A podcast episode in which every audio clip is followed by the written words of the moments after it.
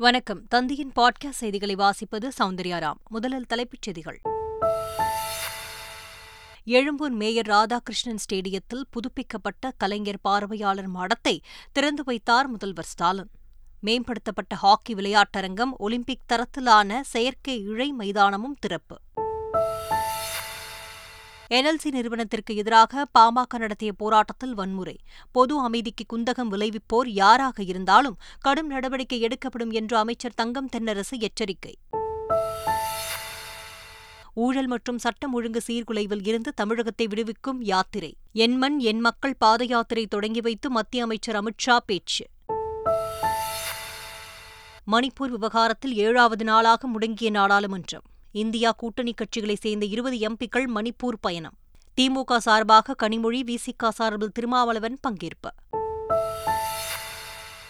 Niger நாட்டில் புரட்சியில் ஈடுபட்ட அதிபர் முகமது பாசும் அரசை கவிழ்த்து ஆட்சியை கைப்பற்றிய ராணுவம். எதிர்ப்பு தெரிவித்து போராட்டம் நடத்திய பொதுமக்கள் மீது துப்பாக்கிச்சூடு நடத்தி விரட்டியடிப்பு.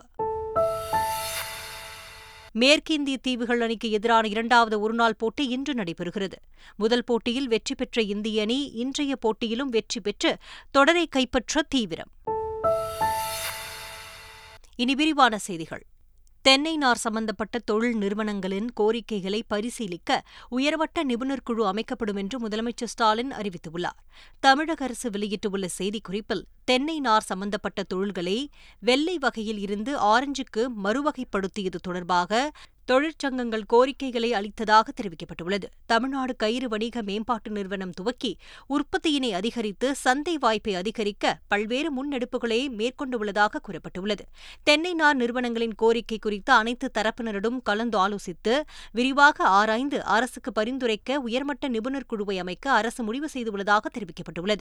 இந்த முயற்சி சுற்றுச்சூழலுக்கு உகந்த வகையிலும் அதே சமயம் இந்த நிறுவனங்கள் நிலைத்தன்மையுடன் இயக்கிடவும் வழிவகுக்கும் என்றும் செய்திக்குறிப்பில் தெரிவிக்கப்பட்டுள்ளது. தெரிவிக்கப்பட்டுள்ளது கடலூர் மாவட்டம் மலையமாதேவி கிராமத்தில் அறுவடையை எதிர்நோக்கி காத்திருந்த நெற்பயிர்கள் உரு தெரியாமல் அழித்து கால்வாய் வெட்டும் பணியில் என்எல்சி நிர்வாகம் இறங்கியது. இதற்கு எதிர்ப்பு தெரிவித்து என்எல்சி நுழைவு வாயிலில் அன்புமணி ராமதாஸ் தலைமையில் பாமகவினர் முற்றுகை போராட்டத்தில் ஈடுபட்டதால் அவர்களை போலீசார் கைது செய்தனர். இதனால் அங்கு கலவரம் வெடித்தது. நெய்வேலி என்எல்சி விவகாரத்தில் வன்முறை போர்வையை போர்த்திக் கொண்டு அமைதிக்கு குந்தகம் விளைவிக்கக்கூடிய யாராக இருந்தாலும் அரசு கடுமையான நடவடிக்கை மேற்கொள்ளும் என்று அமைச்சர் தங்கம் தென்னரசு எச்சரித்துள்ளார்.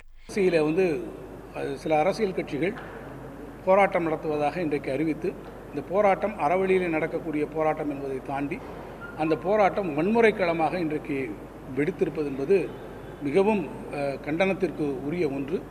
என்எல்சி நிர்வாகம் தரப்பில் பரவனாற்றில் மாற்றுப்பாதை அமைக்கும் பணிகள் நடைபெற்று வருவதாகவும் கையகப்படுத்தப்பட்ட நிலங்களுக்கு இழப்பீட்டுத் தொகை உயர்த்தி வழங்கப்பட உள்ளதாகவும் அமைச்சர் தங்கம் தென்னரசு தெரிவித்துள்ளார். என்எல்சியினுடைய சுரங்க உருவாக்க பணிகளுக்கு இந்த பரவனாறு டைவர்ஷன் இந்த பரவனாறு மாற்றுப்பாதை என்பது ஒரு மிக மிக முக்கியமான ஒன்றாக வந்திருக்கிறது.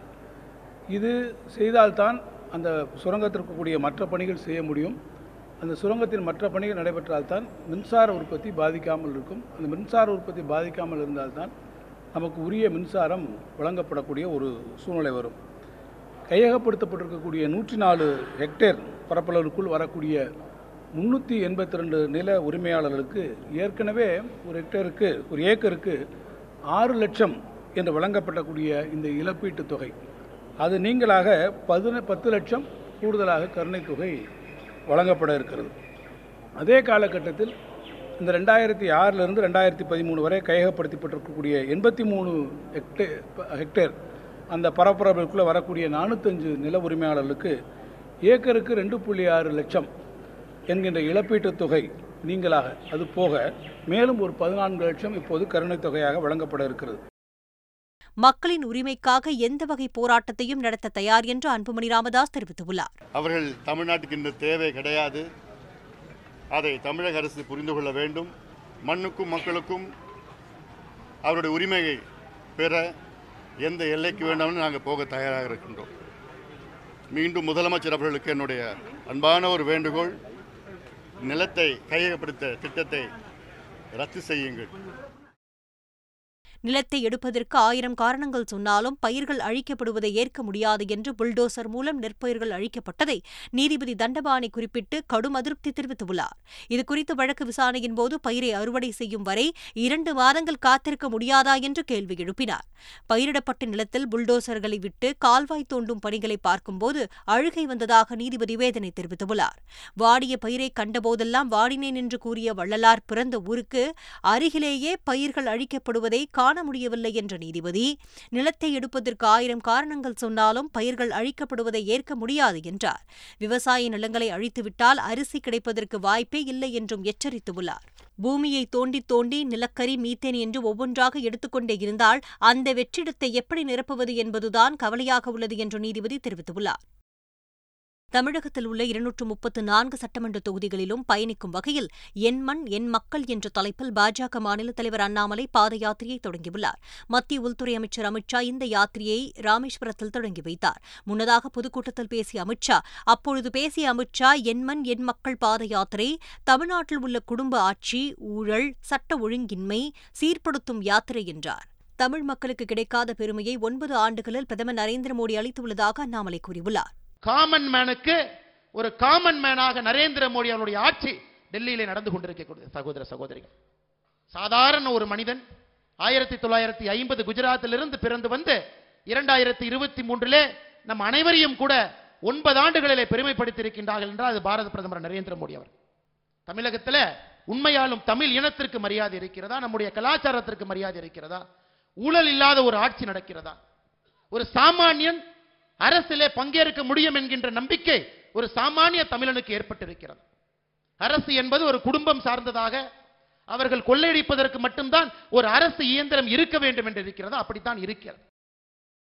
அரசியல் அதிகாரம் கருணாநிதி குடும்பத்தின் நிரந்தர சொத்தாக மாறிவிடக் கூடாது என்று பாஜக கூட்டத்தில் அதிமுக சார்பில் பங்கேற்ற ஆர் பி உதயகுமார் தெரிவித்துள்ளார். அரசியல் அதிகாரம் என்பது கருணாநிதி குடும்பத்துக்கு மட்டும் நிரந்தர சொத்தாக வந்துவிடக் கூடாது அதை தடுத்து நிறுத்துவதற்கு இதோ மீட்பாளராக மோடிஜி அவருடைய தூதுவராக இங்கே உள்துறை அமைச்சர் அமித்ஷாஜி வந்திருக்கிறார். தட் இஸ் அ ஃபேக்ட் எடப்பாடியார் வாழ்த்துகிறார். அதனால் தேசிய ஜனநாயக கூட்டணியுடைய தலைவர்கள் வாழ்த்துகிறார்கள். ஆரிய வர்க்கத்தை எதிர்க்கவே திமுகவிடம் கரம் கோர்த்ததாக மதிமுக பொதுச் செயலாளர் வைகோ கூறியுள்ளார். நம்முடைய அரசியல் சூழ்நிலையில் திராவிட முன்னேற்ற கழகத்தோடு கரம் கோர்த்தால்தான் இந்த ஆரிய வர்க்கத்தினுடைய கொட்டத்தை ஒடுக்க முடியும் என்கின்ற வகையிலே நாம் திராவிட முன்னேற்ற கழகத்தோடு கரம் கோர்த்தோம். இந்தியாவில் சிப் தயாரிக்கும் சூழலை நாம் உருவாக்க வேண்டும் என்று செமிகான் இந்தியா மாநாட்டில் பிரதமர் நரேந்திர மோடி தெரிவித்துள்ளார். குஜராத் மாநிலம் காந்தி நகரில் செமிகான் இந்தியா இரண்டாயிரத்தி இருபத்தி மூன்று மாநாட்டை பிரதமர் நரேந்திர மோடி தொடங்கி வைத்தார். நிகழ்ச்சியில் பேசிய பிரதமர் நரேந்திர மோடி இந்தியாவில் இருந்து மின்னணு பொருட்கள் ஏற்றுமதி இரண்டு மடங்கு கடந்த இரு ஆண்டுகளில் அதிகரித்துள்ளதாக கூறியுள்ளார். இந்தியாவில் தயாரிக்கப்படும் மொபைல் போன்களின் ஏற்றுமதியும் இரண்டு மடங்கு அதிகரித்துள்ளது என்றும் பிரதமர் மோடி குறிப்பிட்டுள்ளார். நாட்டில் பணக்காரர்கள் ஏழைகளுக்கு இடையேயான இடைவெளி அதிகரிப்பதாக காங்கிரஸ் கட்சியின் முன்னாள் தலைவர் ராகுல் காந்தி குற்றம் சாட்டியுள்ளார். அதிகரித்துள்ள விலையால் வியாபாரமின்றி படும் கஷ்டங்கள் குறித்து ஒரு காய்கறி வியாபாரி வேதனையை வெளியிடும் வீடியோவை டுவிட்டரில் பகிர்ந்துள்ளார். அது தொடர்பாக அவர் வெளியிட்டுள்ள பதிவில் நம் நாடு இரண்டு பிரிவாக பிரிக்கப்படுகிறது ஒருபுறம் ஆளும் வர்க்கத்தால் பாதுகாக்கப்படும் சக்தி வாய்ந்த நபர்கள் இருக்கிறார்கள் என்று கூறியுள்ளார். அவர்களின் அறிவுறுத்தல்படியே நாட்டின் கொள்கைகள் வகுக்கப்படுகின்றன என்றும் மறுபுறம் சாதாரண இந்தியர்களுக்கு காய்கறிகள் போன்ற அடிப்படை விஷயங்கள் கூட எட்டாதவையாகி வருகின்றன என்று கூறியுள்ளார். பணக்காரர்கள் ஏழைகளுக்கு இடையேயான இடைவெளி அதிகரித்தது என்றும் இந்த இடைவெளியை இணைக்க வேண்டும் கண்ணீரை துடைக்க வேண்டும் என்று ராகுல் காந்தி கூறியுள்ளார். மக்களவையில் கடும் அமளிக்கு இடையே அடுத்தடுத்து மூன்று மசோதாக்கள் நிறைவேற்றப்பட்டன. மக்களவையில் கேள்வி நேரம் தொடங்குவதாக சபாநாயகர் அறிவித்தார். அப்போது மணிப்பூர் விவகாரத்தில் பிரதமர் பதிலளிக்க வலியுறுத்தி எதிர்க்கட்சிகள் அமளியில் ஈடுபட்டன. இருப்பினும் சுரங்கங்கள் மற்றும் கனிமங்கள் திருத்த மசோதா தேசிய பல் மருத்துவ ஆணைய மசோதா தேசிய செவிலியர் மற்றும் மருத்துவச்சி ஆணைய மசோதா ஆகிய மூன்று மசோதாக்களும் நிறைவேற்றப்பட்டன. மணிப்பூர் கலவரம் குறித்து விவாதிக்க கோரி எதிர்க்கட்சிகள் தொடர்ந்து அமளியில் ஈடுபட்டு வருவதால் ஏழாவது நாளாக நாடாளுமன்றம் முடங்கியது. வரும் திங்கட்கிழமை வரை நாடாளுமன்றம் ஒத்திவைக்கப்பட்டுள்ளது. இதனிடையே எதிர்க்கட்சிகளின் இந்தியா கூட்டணி கட்சிகளைச் சேர்ந்த இருபது எம்பிக்கள் இன்று மணிப்பூர் செல்கின்றனர். திமுக சார்பாக கனிமொழி விடுதலை சிறுத்தைகள் கட்சி சார்பில் திருமாவளவன் உள்ளிட்டோர் மணிப்பூர் செல்கின்றனர். தெலங்கானாவில் கனமழை வெளுத்து வாங்கி வரும் நிலையில் அங்கு வெள்ளத்தில் அடித்துச் செல்லப்பட்டு எட்டு பேர் உயிரிழந்துள்ளனர். முலுகு மாவட்டத்தில் நேற்று முன்தினம் இடைவிடாது கொட்டிய மழையால் அங்கு உள்ள ஒரு கிராமம் வெள்ளக்காடானது. இதைத் தொடர்ந்து அந்த கிராமத்தைச் சேர்ந்த பனிரண்டு பேர் பாதுகாப்பான இடம் தேடி சென்று கொண்டிருந்தனர். அப்போது அவர்கள் திடீரென்று வெள்ளத்தில் அடித்துச் செல்லப்பட்டனர். அதில் பன்னெண்டு பேரில் நான்கு பேர் மட்டும் தாமாக போராடி வெள்ளத்தில் இருந்து தப்பித்துள்ளனர். மற்ற எட்டு பேரும் நீரில் மூழ்கி உயிரிழந்துள்ளனர் நேற்று அவர்களது உடல்கள் மீட்கப்பட்டன. இமாச்சல பிரதேச மாநிலத்தில் பெய்து வரும் கனமழை காரணமாக பல்வேறு பகுதிகளில் நிலச்சரிவுகள் ஏற்பட்டு வருகின்றன. இதன் காரணமாக கின்னார் மாவட்டத்தில் இருந்து பிற பகுதிகளுக்கான போக்குவரத்து முற்றிலும் துண்டிக்கப்பட்டுள்ளது. நிலச்சரிவுகள் காரணமாக மாநிலம் முழுவதும் மூன்று தேசிய நெடுஞ்சாலைகள் உட்பட நானூற்று அறுபத்து ஆறு சாலைகளில் போக்குவரத்து தற்காலிகமாக தடை செய்யப்பட்டுள்ளதாக தெரிவிக்கப்பட்டுள்ளது. மேலும் அங்கு உள்ள போங் அணையின் நீர்மட்டம் ஆயிரத்து முன்னூற்று எழுபத்து ஆறு அடியாக உயர்ந்துள்ளது. சென்னை மாநகராட்சியின் மாதாந்திர மாமன்ற கூட்டம் மேயர் பிரியாராஜன் தலைமையில் நடைபெற்றது. இந்த கூட்டத்தில் ஐம்பத்து ஓரு தீர்மானங்கள் நிறைவேற்றப்பட்டன. நிலைக்குழு தலைவர்களுக்கு கார் வழங்கும் திட்டத்திற்கு மண்டல குழு தலைவர்கள் எதிர்ப்பு தெரிவித்ததால் தீர்மானம் நிறுத்தி வைக்கப்பட்டது. பெருநகர சென்னை மாநகராட்சிக்கு உட்பட்ட இருநூறு வார்டுகளிலும் அடிப்படை வசதிகள் ஆரம்ப சுகாதார நிலையங்களை ஆய்வு செய்ய செல்லும் ஆறு நிலைக்குழு தலைவர்களுக்கும் இன்னோவா கார் வழங்க தீர்மானம் கொண்டுவரப்பட்டது ஒரு ஆண்டுக்கான எரிபொருள் ஓட்டுநருக்கான ஊதியம் பராமரிப்பு செலவு ஆகியவையும் வழங்கப்படும் என்றும் தீர்மானம் நிறைவேற்றப்பட்டது ஆனால் நிலைக்குழு தலைவர்களுக்கு கார் கொடுப்பதை மண்டல குழு தலைவர்கள் எதிர்ப்பு தெரிவித்துள்ளனர். இதனால் நிலைக்குழு தலைவர்களுக்கும் மண்டல குழு தலைவர்களுக்கும் இடையே வாக்குவாதம் ஏற்பட்டது.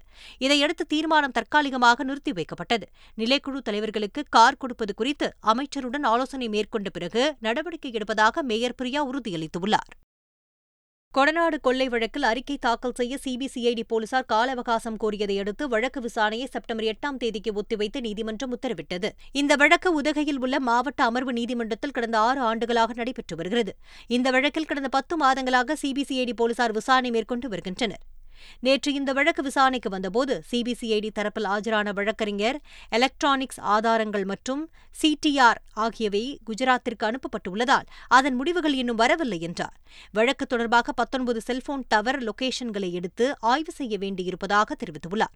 எனவே புலன் விசாரணை குறித்த அறிக்கையை தாக்கல் செய்ய கால அவகாசம் கோரியதை அடுத்து அதனை ஏற்றுக்கொண்ட நீதிபதி வழக்கை செப்டம்பர் எட்டாம் தேதிக்கு ஒத்திவைத்து உத்தரவிட்டுள்ளார். அரசு விரைவு பேருந்துகளில் கடந்த மூன்று மாதங்களில் ஆயிரத்திற்கும் மேற்பட்ட பயணிகளுக்கு இரண்டு புள்ளி இரண்டு நான்கு லட்சம் ரூபாய் வரை பயண கட்டணத்தில் தள்ளுபடி வழங்கப்பட்டுள்ளதாக போக்குவரத்துத்துறை அதிகாரிகள் தெரிவித்துள்ளனர். தமிழ்நாடு அரசின் விரைவு பேருந்துகளில் தொடர்ச்சியாக பயணம் செல்பவர்களை ஈர்க்கும் வகையில் ஒரு மாதத்தில் ஐந்து முறைக்கு மேல் பயணம் செய்வோருக்கு ஆறாவது பயணம் முதல் ஐம்பது சதவீத கட்டணச் சலுகை வழங்கப்படும் திட்டம் கடந்த மே மாதம் அறிமுகம் செய்யப்பட்டது. இந்த திட்டத்தின் கீழ் கடந்த மே மாதம் முன்னூறு பேர் ஜூன் மாதத்தில் நானூற்று தொன்னூற்று மூன்று பேர் ஜூலை மாதத்தில் இருநூற்று பதினோரு பேர் என்று மொத்தம் ஆயிரத்து நான்கு பேர் இரண்டு லட்சத்து இருபத்து நான்காயிரம் ரூபாய் வரை கட்டண தள்ளுபடி பெற்றுள்ளனர். இந்த தள்ளுபடி திட்டம் மூலம் விரைவு பேருந்துகளில் பயணம் செய்பவர்களின் எண்ணிக்கை நாள்தோறும் அதிகரித்து வருவதாக போக்குவரத்துத்துறை கழக அதிகாரிகள் தெரிவித்துள்ளனர். சென்னை எழும்பூரில் புதுப்பிக்கப்பட்ட மேயர் ராதாகிருஷ்ணன் ஹாக்கி ஸ்டேடியத்தை முதலமைச்சர் ஸ்டாலின் திறந்து வைத்தார். ஏழாவது ஆசிய ஆடவர் ஹாக்கி கோப்பை போட்டி ஆகஸ்ட் மூன்றாம் தேதி முதல் பனிரெண்டாம் தேதி வரை சென்னையில் நடைபெறவுள்ளது. பதினாறு ஆண்டுகளுக்கு பிறகு நடைபெறவுள்ள இந்த போட்டியில் India China Pakistan Malaysia Japan மற்றும் தென்கொரியா ஆகிய ஆறு நாடுகளின் அணிகள் பங்கேற்றன. போட்டிகளை நடத்துவதற்கு ஏதுவாக பனிரண்டு கோடி ரூபாயை ஹாக்கி இந்தியா நிர்வாகத்திடம் அமைச்சர் உதயநிதி வழங்கினார்.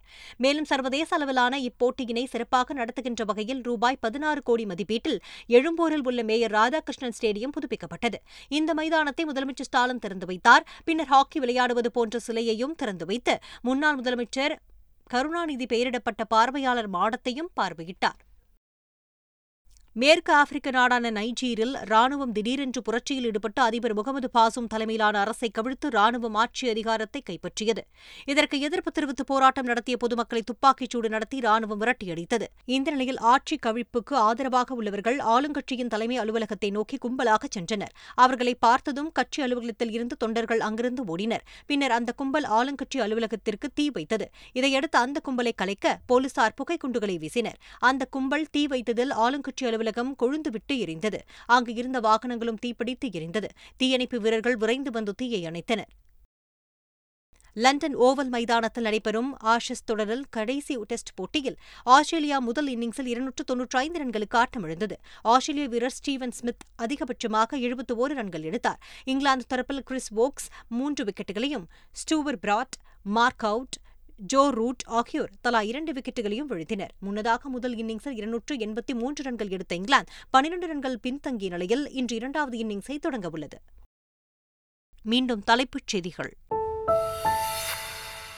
எழும்பூர் மேயர் ராதாகிருஷ்ணன் ஸ்டேடியத்தில் புதுப்பிக்கப்பட்ட கலைஞர் பார்வையாளர் மாடத்தை திறந்து வைத்தார் முதல்வர் ஸ்டாலின். மேம்படுத்தப்பட்ட ஹாக்கி விளையாட்டரங்கம் ஒலிம்பிக் தரத்திலான செயற்கை இழை மைதானமும் திறப்பு. என்எல்சி நிறுவனத்திற்கு எதிராக பாமக நடத்திய போராட்டத்தில் வன்முறை. பொது அமைதிக்கு குந்தகம் விளைவிப்போர் யாராக இருந்தாலும் கடும் நடவடிக்கை எடுக்கப்படும் என்று அமைச்சர் தங்கம் தென்னரசு எச்சரிக்கை. ஊழல் மற்றும் சட்டம் ஒழுங்கு சீர்குலைவில் இருந்து தமிழகத்தை விடுவிக்கும் யாத்திரை. என்மண் என் மக்கள் பாத யாத்திரை தொடங்கி வைத்து மத்திய அமைச்சர் அமித்ஷா பேச்சு. மணிப்பூர் விவகாரத்தில் ஏழாவது நாளாக முடங்கிய நாடாளுமன்றம். இந்தியா கூட்டணி கட்சிகளைச் சேர்ந்த இருபது எம்பிக்கள் மணிப்பூர் பயணம். திமுக சார்பாக கனிமொழி விசிக சார்பில் திருமாவளவன் பங்கேற்பு. நைஜர் நாட்டில் புரட்சியில் ஈடுபட்ட அதிபர் முகமது பாசும் அரசை கவிழ்த்து ஆட்சியை கைப்பற்றிய ராணுவம் எதிர்ப்பு தெரிவித்து போராட்டம் நடத்திய பொதுமக்கள் மீது துப்பாக்கிச்சூடு நடத்தி விரட்டியடிப்பு. மேற்கிந்திய தீவுகள் அணிக்கு எதிரான இரண்டாவது ஒருநாள் போட்டி இன்று நடைபெறுகிறது. முதல் போட்டியில் வெற்றி பெற்ற இந்திய அணி இன்றைய போட்டியிலும் வெற்றி பெற்று தொடரை கைப்பற்ற தீவிரம். இத்துடன் செய்திகள் நிறைவு பெற்றன.